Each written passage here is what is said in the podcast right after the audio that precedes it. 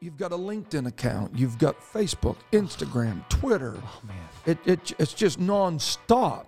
Okay. it's too much. And I've got folks reaching out, you know. So, hi, I am Bishop so and so from wherever, and I would like to connect with you. And I have an orphanage, and I have, and you know what? It, it, it, all could be true, mm-hmm. but your existence and my existence, and the fact that we're both in the ministry, doesn't even mean that we need to be connected. We have got to teach our kids. Mm. We have got to learn it ourselves.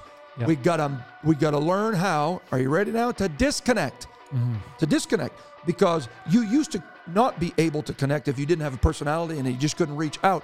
Now it all happens for you organically. Your device starts going, "Hey, so and so in your contact list is on Twitter. Would you like to connect with them?" No.